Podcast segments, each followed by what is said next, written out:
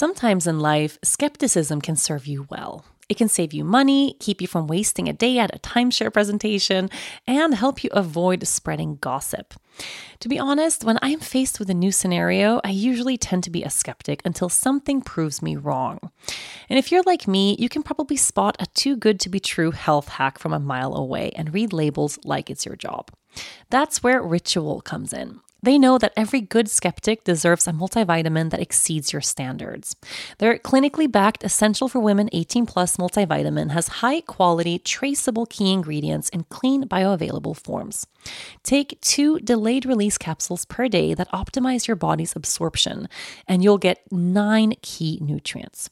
Ritual's Essential for Women is U S P verified, so you know you can trust what you're putting in your body. Only about one percent of supplement brands on the market have the U S P verified mark, which shows the product contains the ingredients actually listed on the label. On top of that, Ritual multivitamins are vegan, non-G M O project verified, gluten and major allergen free, certified B Corp, and made traceable. I take my vitamins every morning with breakfast. It's part of my daily ritual, and I feel so good doing it. No more shady business. Ritual's Essential for Women eighteen plus is a multivitamin you can actually trust. Get twenty-five percent off your first month at ritual.com slash yoga girl. Start Ritual or add Essential for Women eighteen plus to your subscription today. That's ritual.com slash yoga girl for twenty-five percent off. Welcome to a brand new episode of the Yoga Girl podcast, Conversations from the Heart. I uh, want to start this episode with a moment of grounding right away. So uh, let's take a comfortable seat, yeah? Or if you're on the move, on the go, in the car, just whatever ability you have right now to soften a little bit deeper into yourself. You know, we have that opportunity all throughout the day, even if we're driving a car with our eyes open or if we're sitting on a couch back home, the ability to tune our awareness inward, to slow things down a little bit, to feel into our heart space, and to connect to this place where we are, this moment here now. So allowing yourself to make this connection to your body. If you can close the eyes, of course, anytime we turn off any of our senses, it makes it a lot easier to listen to what's moving inside of us.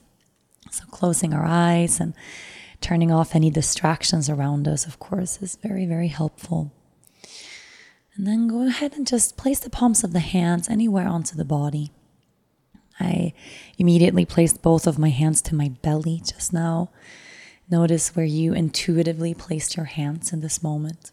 We tend to bring our palms to an area of the body where maybe we are in need of a bit of support, or sometimes an area where we're feeling vulnerable or, or connected.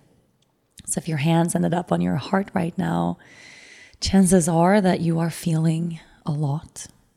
Or chances are that your body has been telling you it's time to feel a lot, but maybe you haven't had the space or the time. I placed my hands to my belly just now just because I'm feeling a little bit vulnerable. It's that time of the month, and you know, our belly is our it's a very sensitive, soft area of the body, but it's also a place of trust resides right here. That anchor to the world, our ability to stand up tall and feel rooted in who we are. It's also our place of creation, right? Our womb space. We create from this place. So just see if you can make a bit more of an energetic connection to wherever your hands are resting now. If it's somewhere else on your body, what does this part of yourself hold? What does this part of your body represent to you in this moment? And then with that, let's take a let's take a real deep breath. The deepest breath you've taken all day. In through the nose, fill up. Hold for a moment. And let it out. Bring your breath back to a more of a neutral, natural place. Just breathing in and out of the nose. And little by little, see if you can allow everything to just slow down. Noticing the breath in and how it's moving through your body. And noticing your breath out just in that same way. Checking in with what it's like to be you today. It's a really big question, I think. What is it like for me to be here in this body, the way I am in this moment? What are you carrying right now? What's hard? What feels heavy? What's weighing on you in this moment? Where is there maybe some stress or some tiredness, some fear, some worries? Just give yourself a little check-in, like what's going on? If we don't slow down enough that we can actually tune in and anchor into the answers to all of these questions, it's easy to just get caught up with day-to-day life, right? And before we know it, we're just going through the motions and from thing to thing and place to place without ever pausing to actually check in, to actually place our hands to our own body and just listen. And that's what this practice is for me, and hopefully what this practice can also be for you, just that slowing down, that tuning in. So how are you doing right now? Sit with that for a moment. How am I doing right now? And whatever answer comes your way, see if you can just allow for that to be there, just for a moment. Yeah, even if the answer is really hard to digest, right? If the answer is uncomfortable, if it's, mm, you know, you're sitting with something really challenging right now or really painful, notice that, okay, this is how I'm doing right now. Sometimes, if it's been a while since we checked in with ourselves, when we ask ourselves that question, the answer that comes up can be almost surprising. You know, we thought we were having a solid day, but actually something is lingering there. Or maybe no one's asked us in a while, right? Maybe no one's asked you in a while. When was the last time someone sat you down, looked you in the eye, present with you, and just asked you, hey, how are you doing? Really? How's your heart? How's your day? Are you okay? Do you need something? Can I help you with something? So giving that to yourself right now. Hmm. How am I doing? What does it feel like to be here now? Do I need help with something? What do I need? And then sensing this very soft, very vulnerable space beginning to open up inside of you. That place inside where it's okay to be the way you are. That place inside where we feel safe to actually be vulnerable, to actually feel our feelings all the way, to let ourselves be small and fragile and sad and all the things that come our way from time to time. So see what it's like just to connect with yourself on a deeper level in this very gentle place where you don't have to put up any walls, don't have to hold up any anything actually, you don't have to hold up anything, where you can just put everything down and be the way you are. So another deep breath into that place.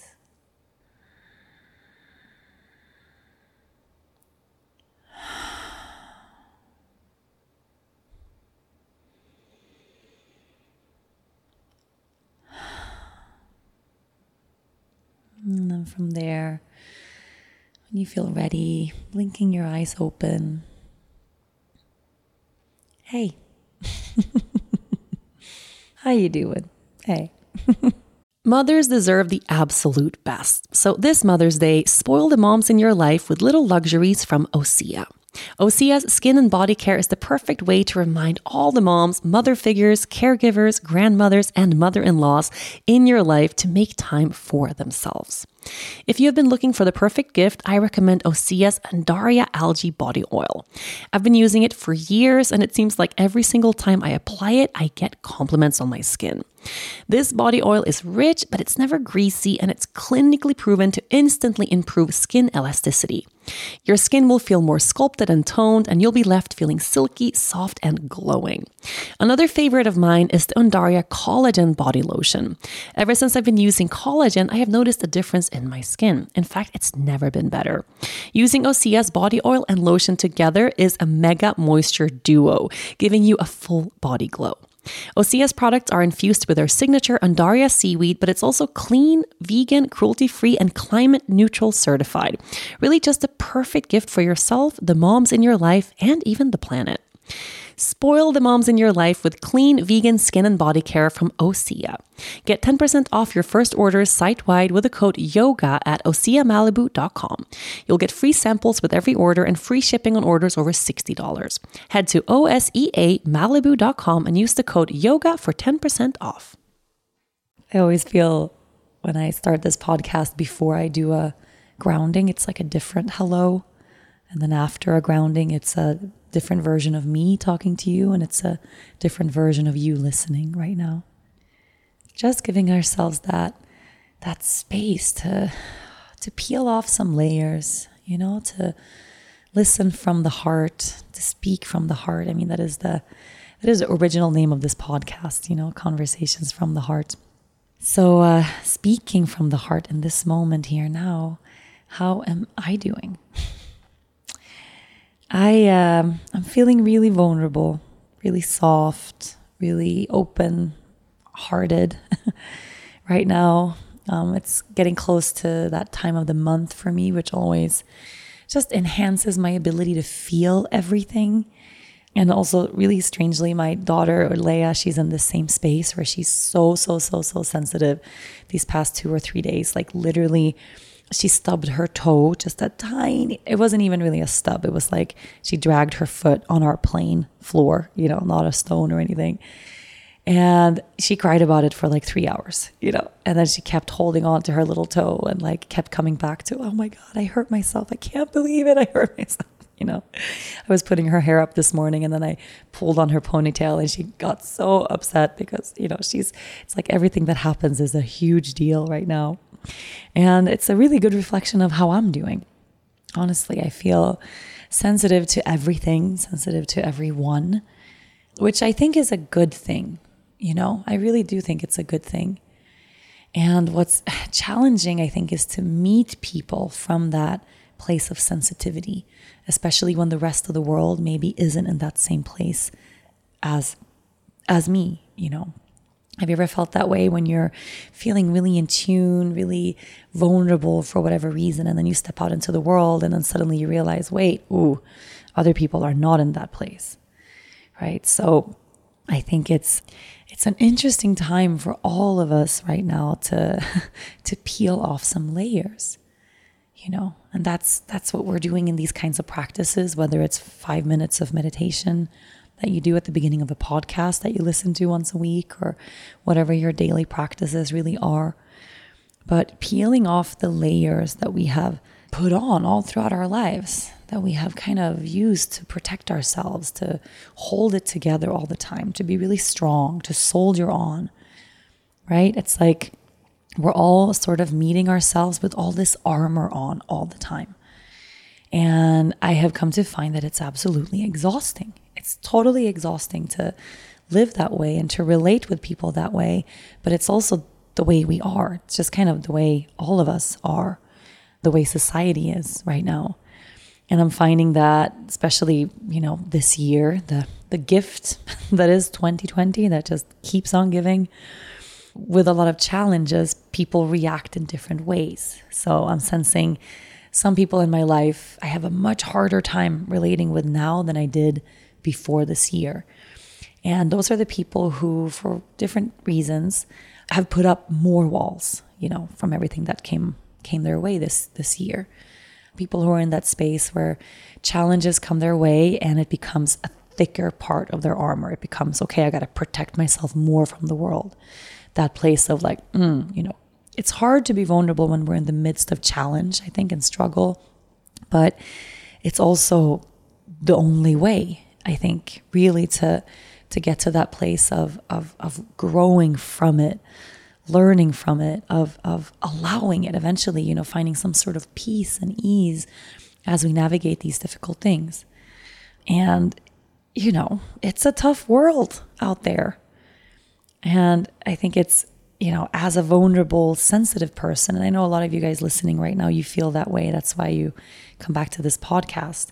Or as a person who's doing a lot of work in terms of inner work and healing work, it's really fucking hard to to be on that path and then go and, and interact with people who are going a totally different direction, right? Does that make sense?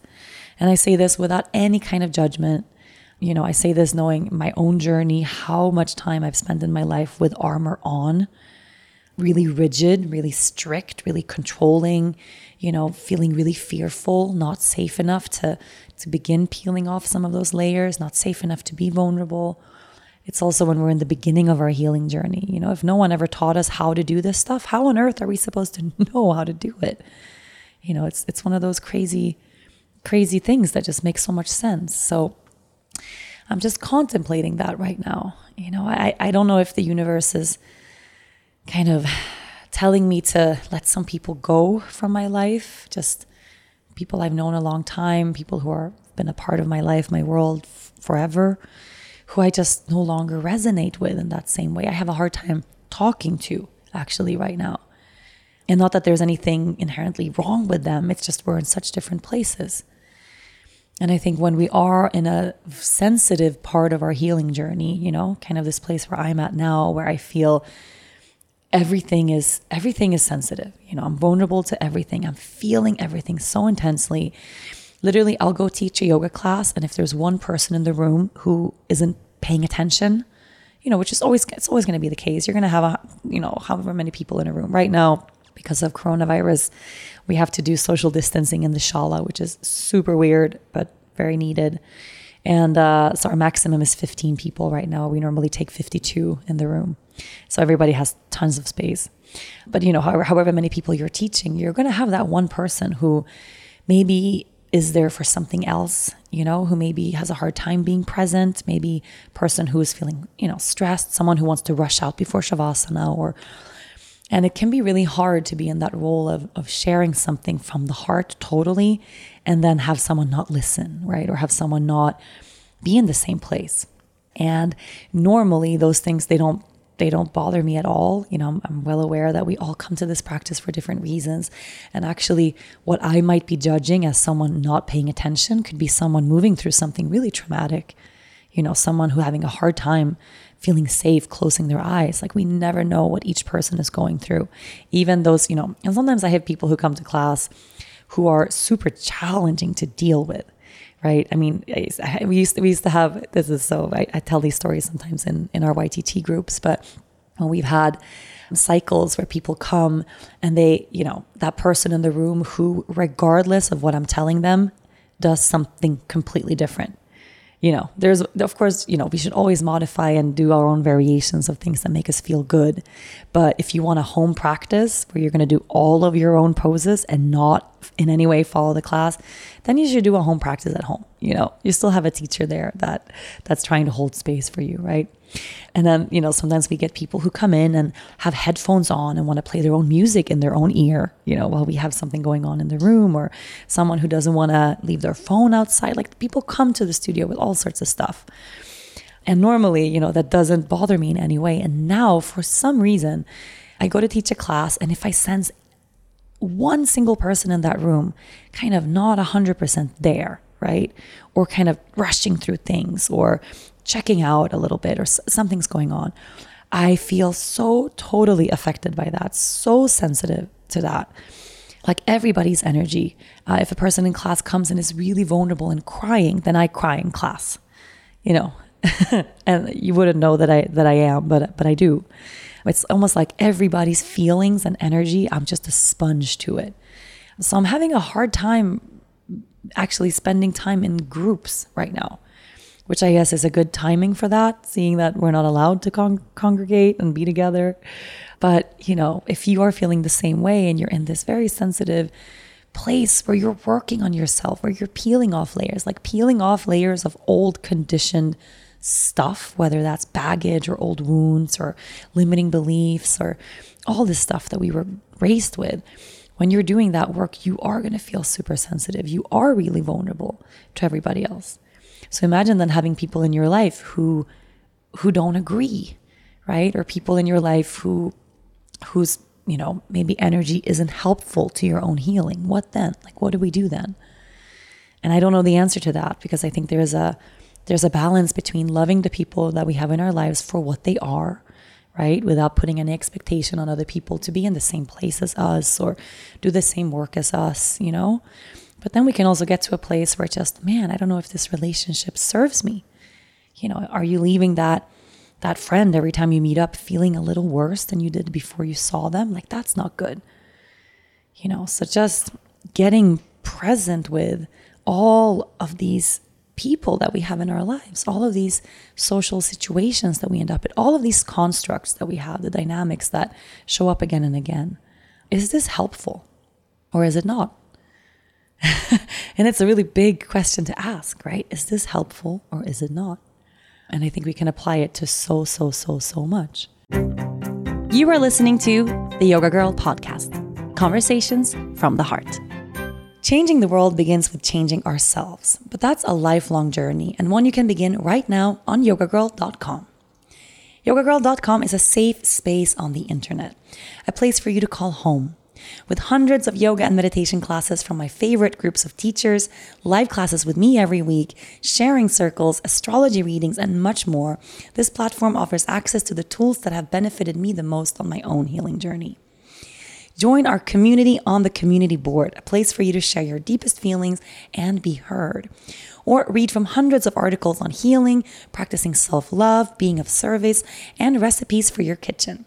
You can even find all of my podcast episodes there too. We have so many beautiful offerings on yoga girl dot com, but here's what you'll never find. There will never be ads. You'll never see messages telling you to be fitter or skinnier or different. You can come as you are. I created yoga girl dot com for people just like me, people who want to do the work to take care of themselves, to unlearn, undo, and shed the layers to become the person we all are at our core. This is my heart out in the world for you, because when you take care of yourself, you create the best version of yourself, and that's the person who is going to change the world. Join us on yoga girl dot com to practice, grow, and heal. By signing up right now, you will receive two free ebooks and a free t-shirt and twenty percent off if you sign up for the yearly membership. Visit yoga girl dot com slash subscribe to join right now. That's yoga girl dot com slash subscribe. See you in practice. You are listening to the Yoga Girl podcast, conversations from the heart. I'm also realizing as a as a parent, as a mother, um, I'm sensitive in that same way, where I feel like I'm so in tune with my daughter's needs that I can almost, I can anticipate them before she articulates them. Like I can tell, like we're very, very in sync right now. And, uh, and I'm realizing so deeply that if I just listen to her all day, and that's a really fucking hard thing to do. Anyone who has a three-year-old that doesn't stop talking, like she wakes up and she talks. I don't even know how she catches a breath between her sentences. She just talks and talks and talks and talks all day. But if I pay real, real present attention to her when she speaks to me, then we never have any problems. And this is this has been kind of a kind of a big truth for me to realize. That it's on the days when it's hard for me to be present, right? When I'm not anchored enough in myself, even though I, you know, I, I know I'm doing a good job. I know I'm a good mom. We are always going to fluctuate in how we feel and how we're able to hold space for other people. But when I really, really listen to her, like all the time, especially when I feel like she's getting whiny or she's tired or she's complaining or she's upset about something, if I just drop to my knees right away, bring myself to her level and just listen to her and let her say all the things she wants to say.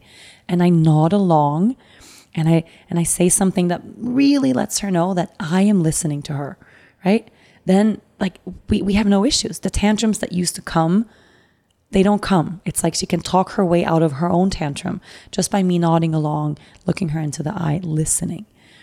And it's making me realize how sensitive we are as kids, how sensitive we were as children, and probably how many times in our lives, how many times in a day when we were kids that we weren't heard, that we weren't seen.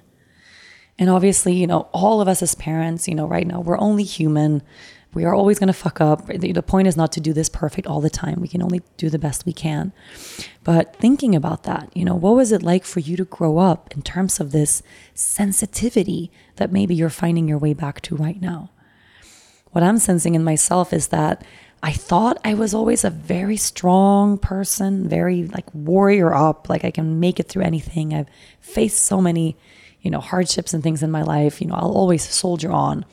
Like I would never cry, you know, normally. And my throughout my whole life, I was this strong person. And I had this idea that I'm a strong person, you know.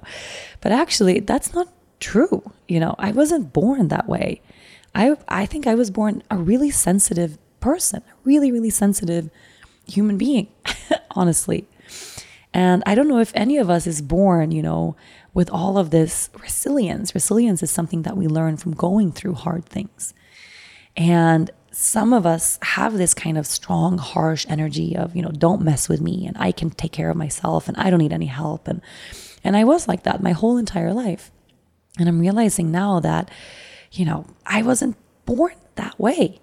It didn't just start out that way. I was a really sensitive kid, and probably chances are my parents were going through too much of their own shit for me to be able to be really seen and really heard when I was a kid.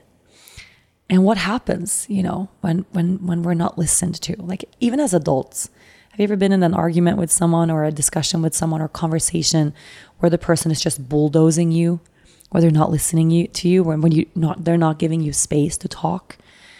There's nothing more frustrating. I mean, there's nothing more like, oh, you know, I can, if I'm in a conversation or a discussion or, or, or something with someone and they do that, I could cry, right? It's it's so frustrating to not have the space to be heard, listened to. It's a hugely, it's a, it's a human, you know, fundamental need to be seen.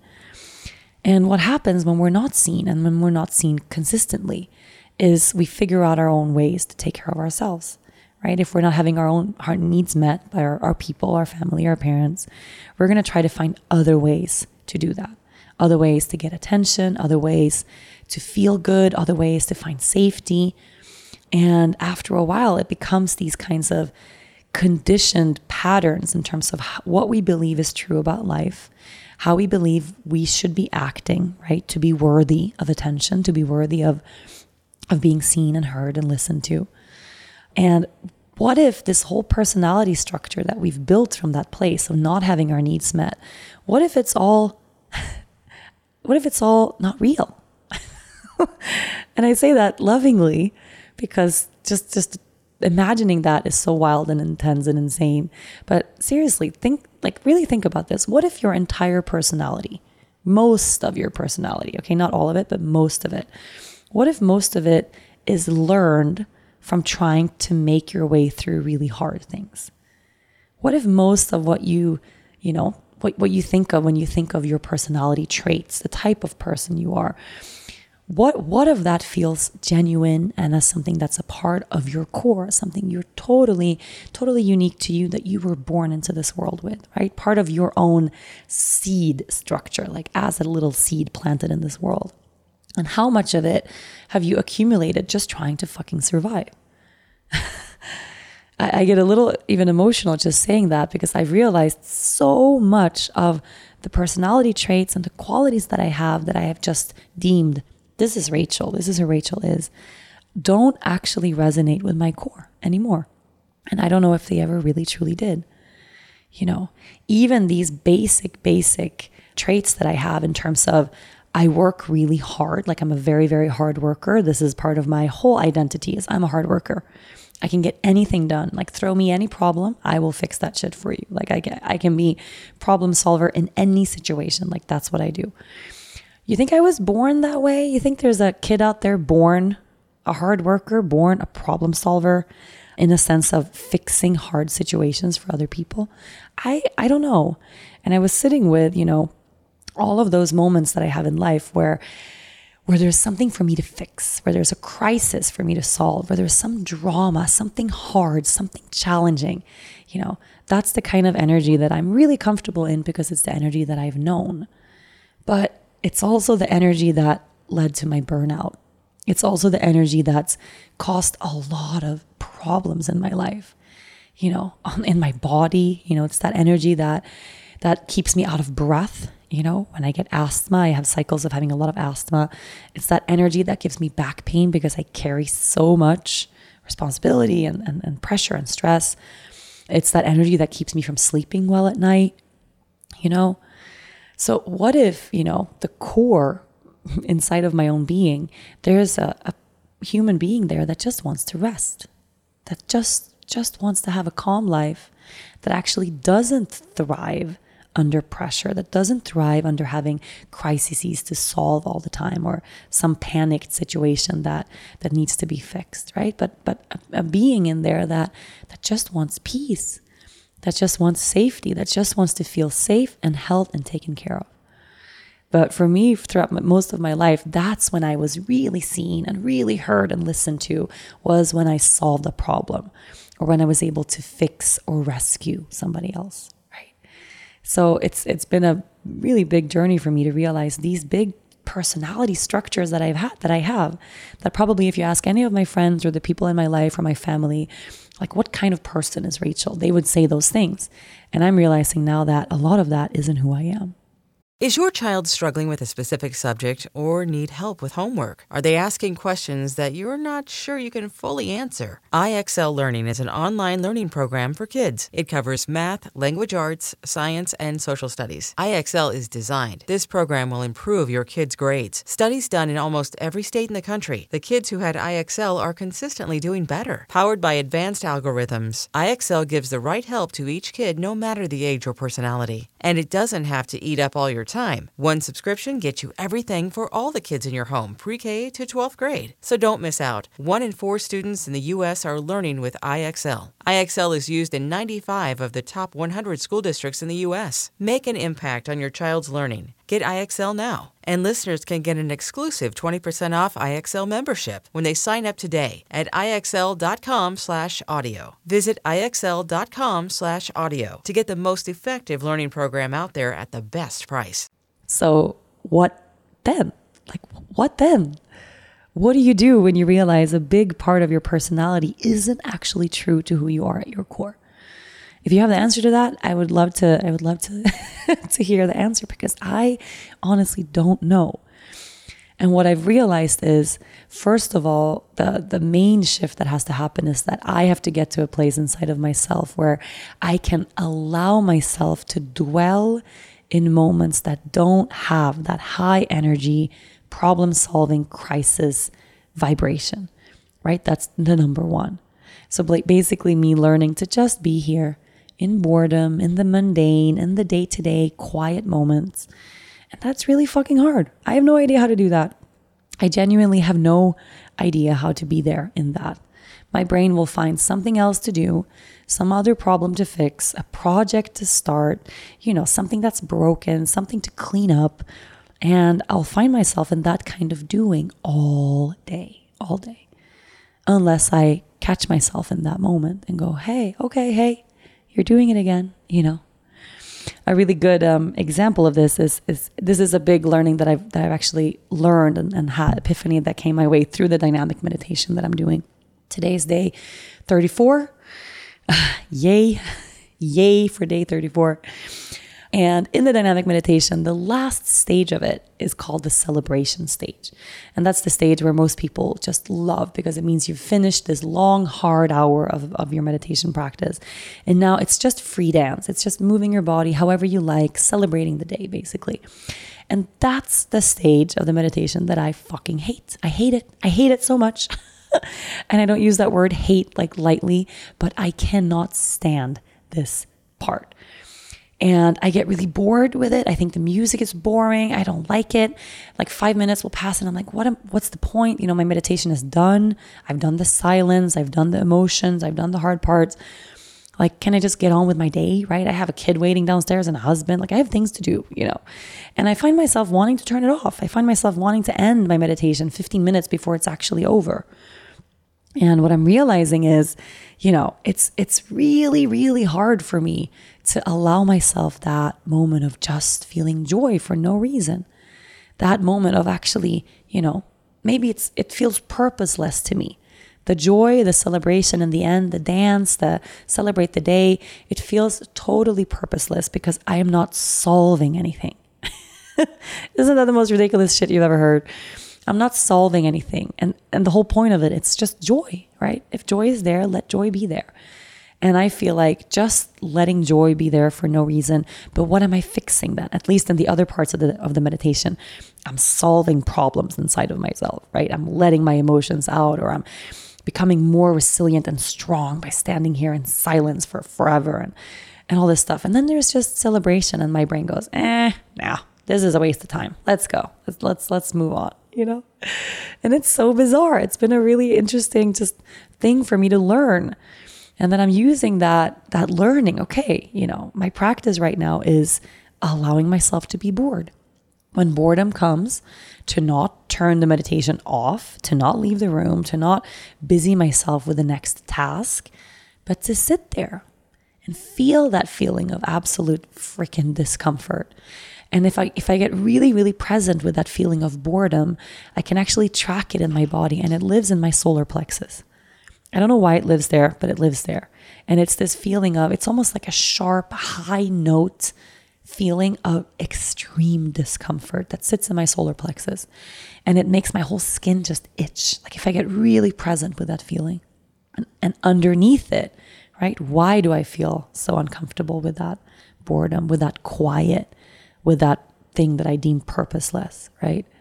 Well, if I had my whole life thinking that the only way I'm worthy of being really seen, right, of being really listened to, is when I'm fixing something or rescuing someone, right, then what does that mean for my sense of worthiness when I'm just doing nothing, when I'm just doing something purposeless, right, when I'm just here on my own, not solving anything, fixing anything, busy with anything, right?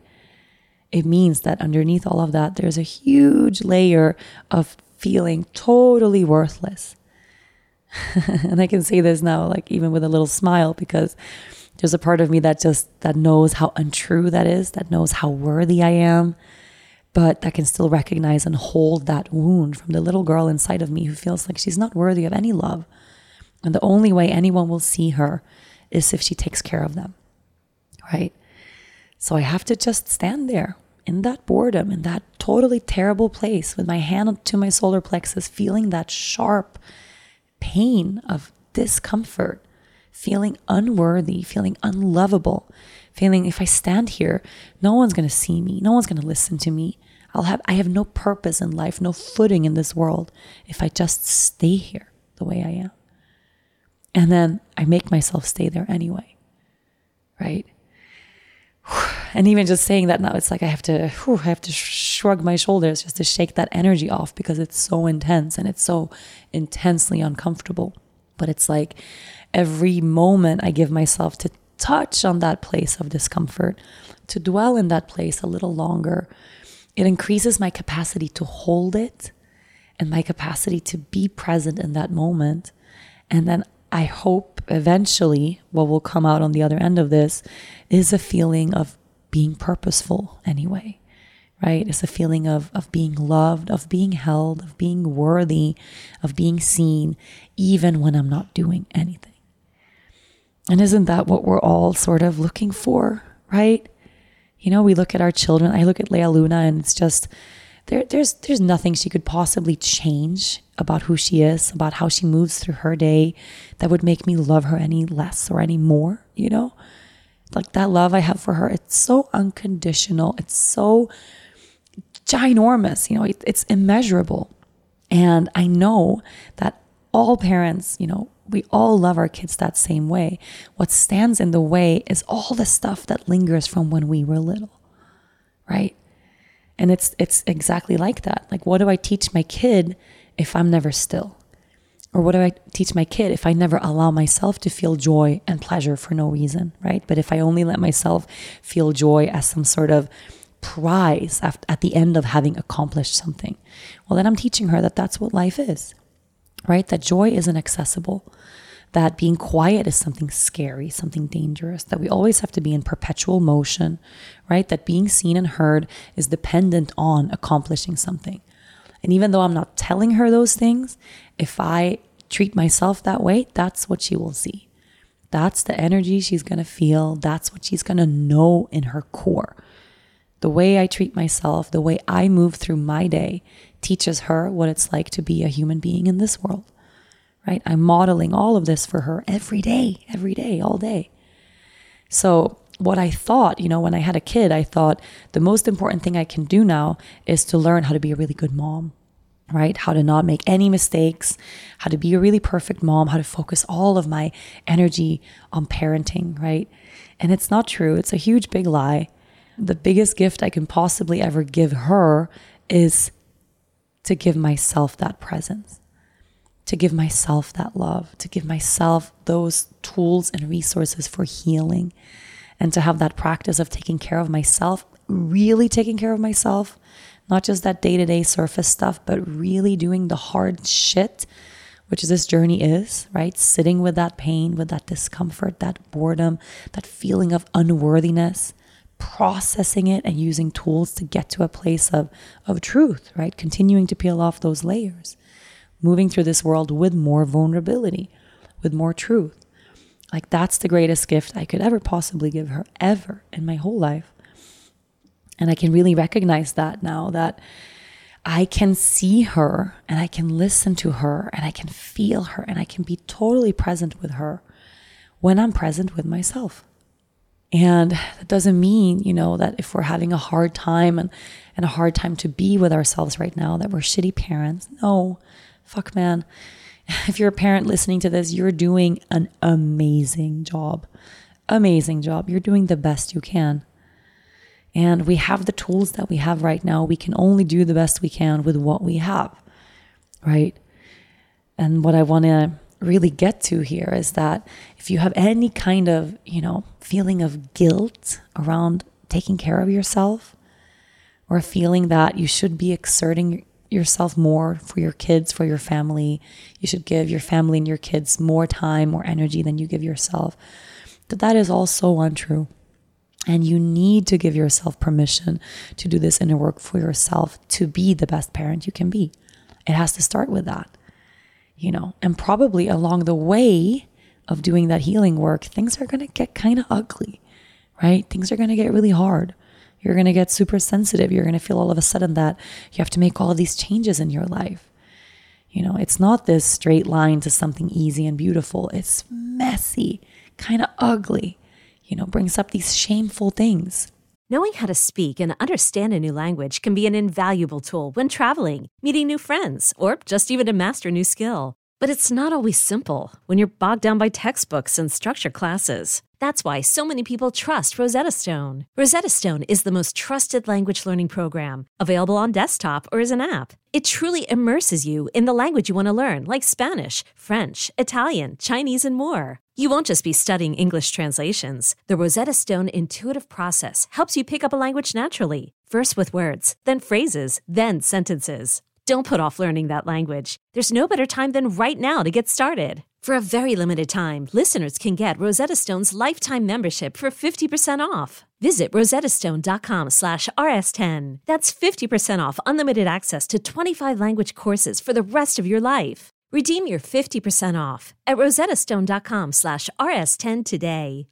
I'm questioning now, you know, my my first years as a mom, the amount of anxiety that I carried, the amount of fear that I felt that for sure For sure, I passed on to her. For sure, she's felt every day of her life. You know, our first year together, basically that whole year was me being terrified that she was going to die, that something was going to take her away from me. I didn't feel safe in my body. I didn't feel safe as a mom. I didn't feel safe in our house. Like I didn't feel safe in this world in any way. I felt so unsafe. And, and I know that that's one hundred percent, you know, and it's a part of her. And it's also knowing and trusting that, that the traumas that we go through and the hardship that we move through, that it wouldn't be there if it wasn't something that was meant for us to, to, to move through. And I'm not talking about, you know, abuse, being in a, in a current active abusive situation that we absolutely need to leave, but the things that come up inside of ourselves, right? That they are, those things are surfacing because apparently now is the time, right? Apparently now, you know, then me being a mom, that was the time for me. Giving birth was the moment for me where I really got to deal with my fear of losing people. I didn't know I had that fear so intensely. I thought I dealt with it. I thought I was healed and fine. And then it took, you know, giving birth. And and my first, actually, my first, my first thoughts, my first realization when I had her in my arms was, oh, she's alive. You know, realizing that I'd spent nine months up until that point expecting to give birth to a stillborn child. I never really believed that she would be alive. That's how much fear of loss. That's how much grief and unresolved pain I had inside, that I was certain that she was going to die. And then it's, it was, it was the first year of her life, undoing that, right? Every single day that I got to keep her, trusting a little more that, okay, she's here to stay. Okay, she's here to stay, you know? And that was the doorway in. Like without that, without getting pregnant, without birthing her, I would have never been able to open the door to that fear that was always there all along, right? Just like if it wasn't for getting through that, finding that sense of safety in motherhood, and then getting to this place, you know, getting, having a burnout, and then twenty twenty with all its joys of pandemic and everything falling apart, that I could realize that, oh, okay, for the past years, I've been running really fast, right? I've kind of felt like I was this super present mom, but, mm, you know, I've been with her, totally been with her, you know, but deep inside, I haven't been with myself. So there's another level to my ability to be present with her. And it's kind of cool to go through these motions, and also trusting that, you know, that she wouldn't have had a mom with that kind of fear for the first year of her life if there wasn't something hugely important for her to learn and grow into um, from that experience, you know.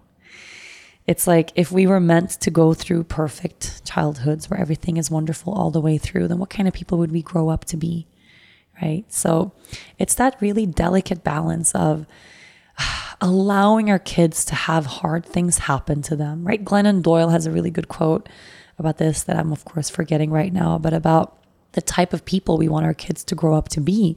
We want them to be strong and resilient, right? And how do we become strong and resilient? By going through hard things. So we can minimize that, because, you know, the universe is going to throw our kids hard shit. Like there's no way around it. We can't protect them from everything. It's not going to be the case, but we can do our own work as much as we possibly can. And I'm sensing now in my own, in my own little, little moon, my own little, my own kid, the things that come out of her mouth just alongside of me doing this work. Today we sat down, I picked her up from daycare, we sat down to have lunch, and she goes, "Mama, can I talk to you?" And I said, "Yes." And she goes, "Will you listen to me?" And I said, "Yes." "Okay, I want Papa to talk too, and then I'm going to talk, and then you're going to talk." She's three, right? Like, I mean, it's, she's very articulate articulate to, to say these things like this. And I'm like, "You want to have a family talk?" She says, "Yes, family talk." And then Papa sits down and we're all around it. And I'm like, okay, what? There's something important that she wants to share, you know? And she says, "It's not going to matter anyway because it's hard." And I go, "What's not going to matter anyway?"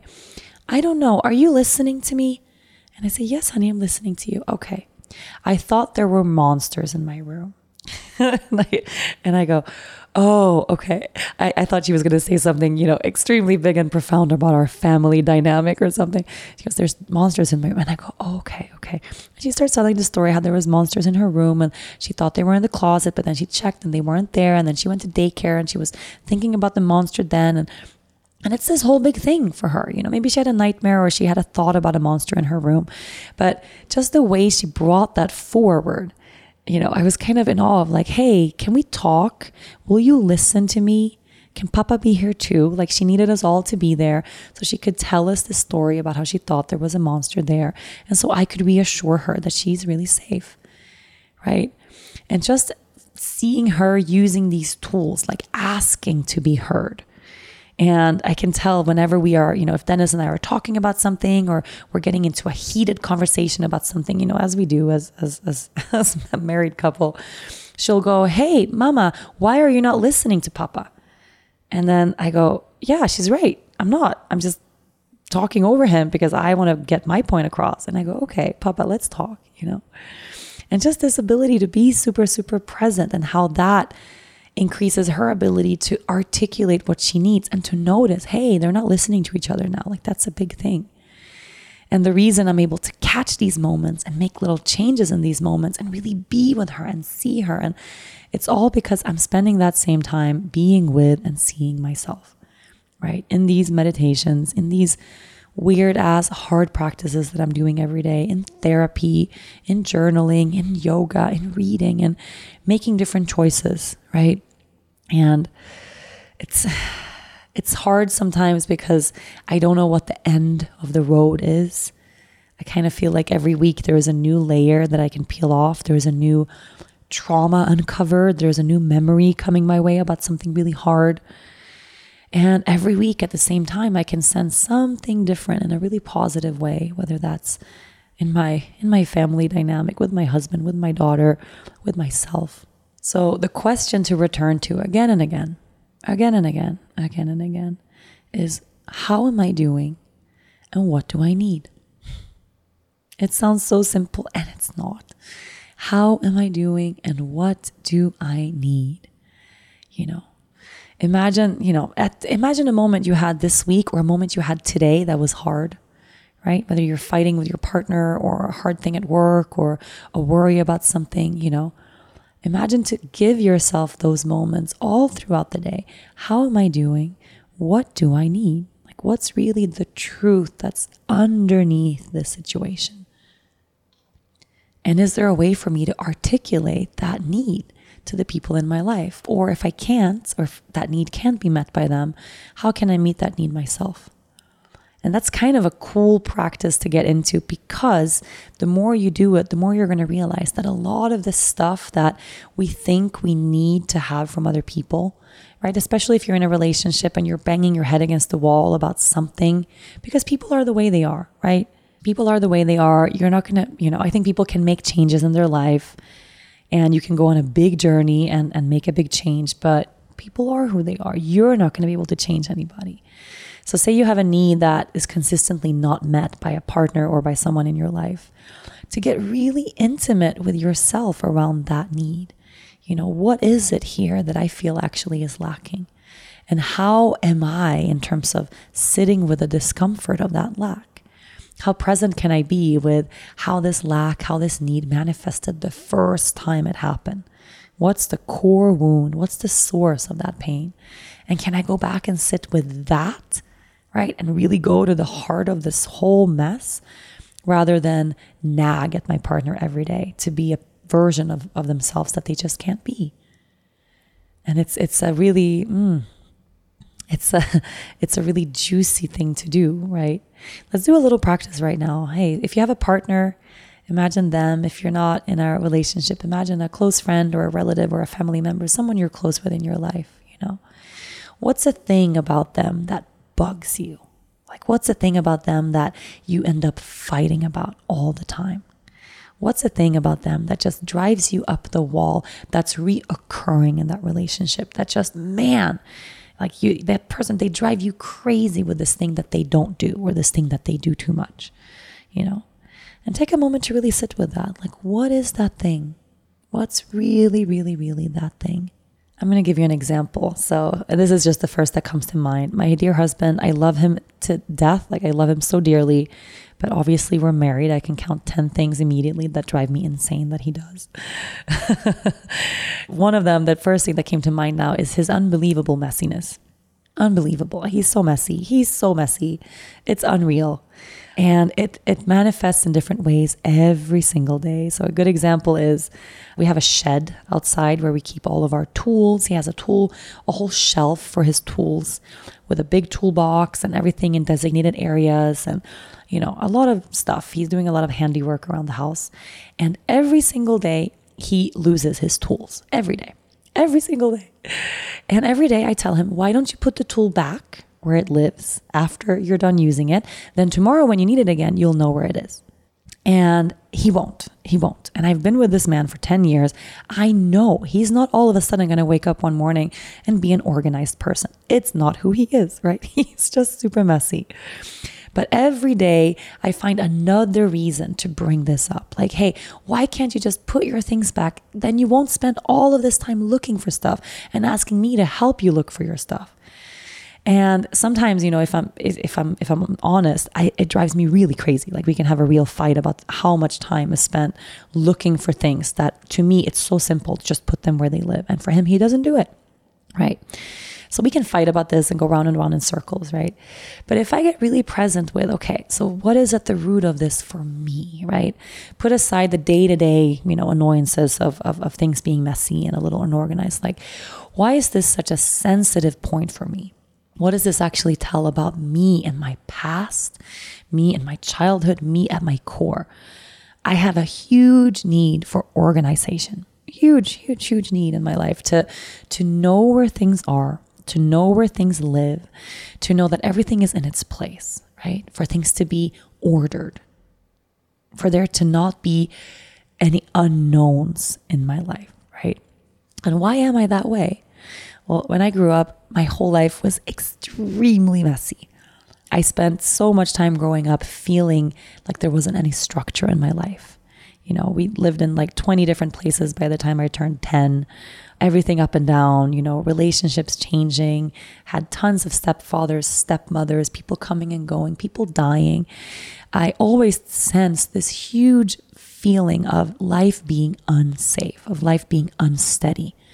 And a way for me to assert control was to make sure that I had control over, over the little things in my life, right? So I can't control my family. My family's crazy. I can't control who lives or dies. I can't control this feeling of being unsafe, right?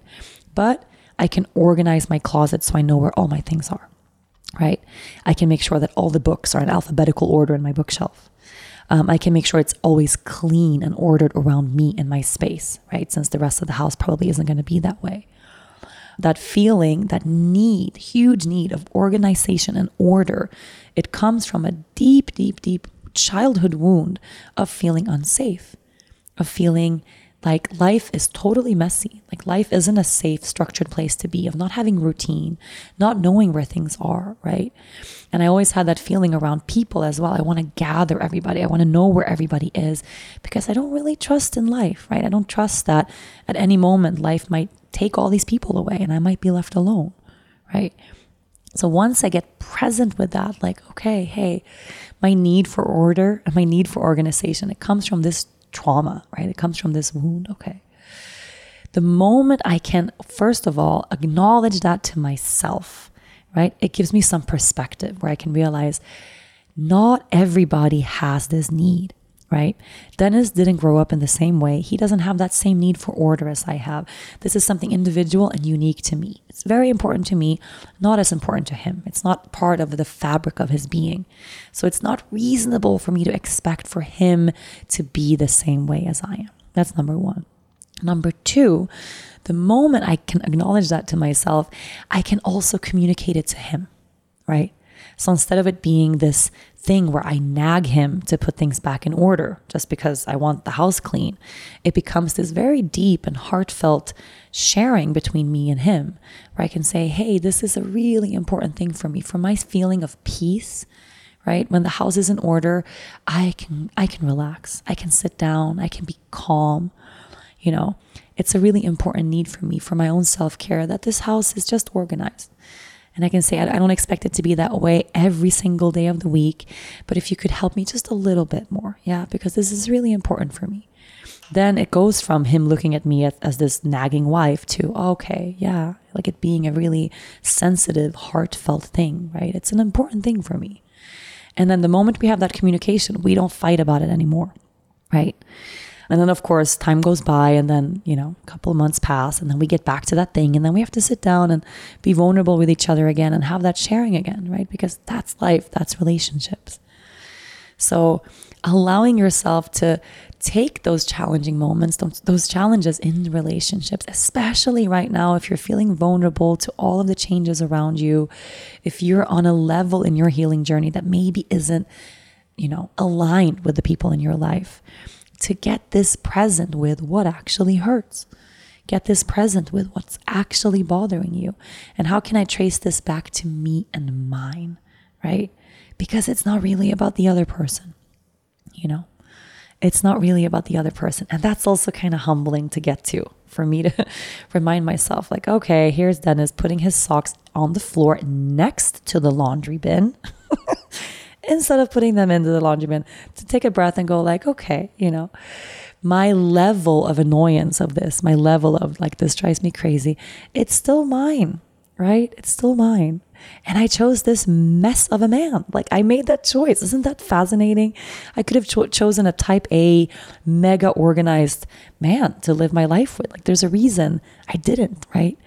There's something about him that balances me. There's something about him that teaches me something every day.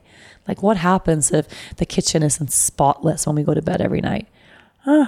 You know, nothing falls apart. It's okay. You know, it's it's okay to, to lean back, take a breath, and let things be messy once in a while. Like, hey, it's a really good lesson for me to return to again and again.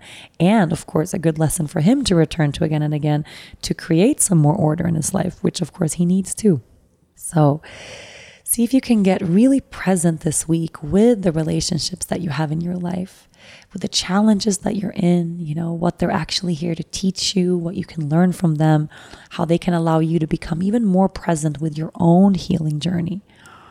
And then, you know, sometimes if space is what we need to go a little bit deeper, then that's okay too.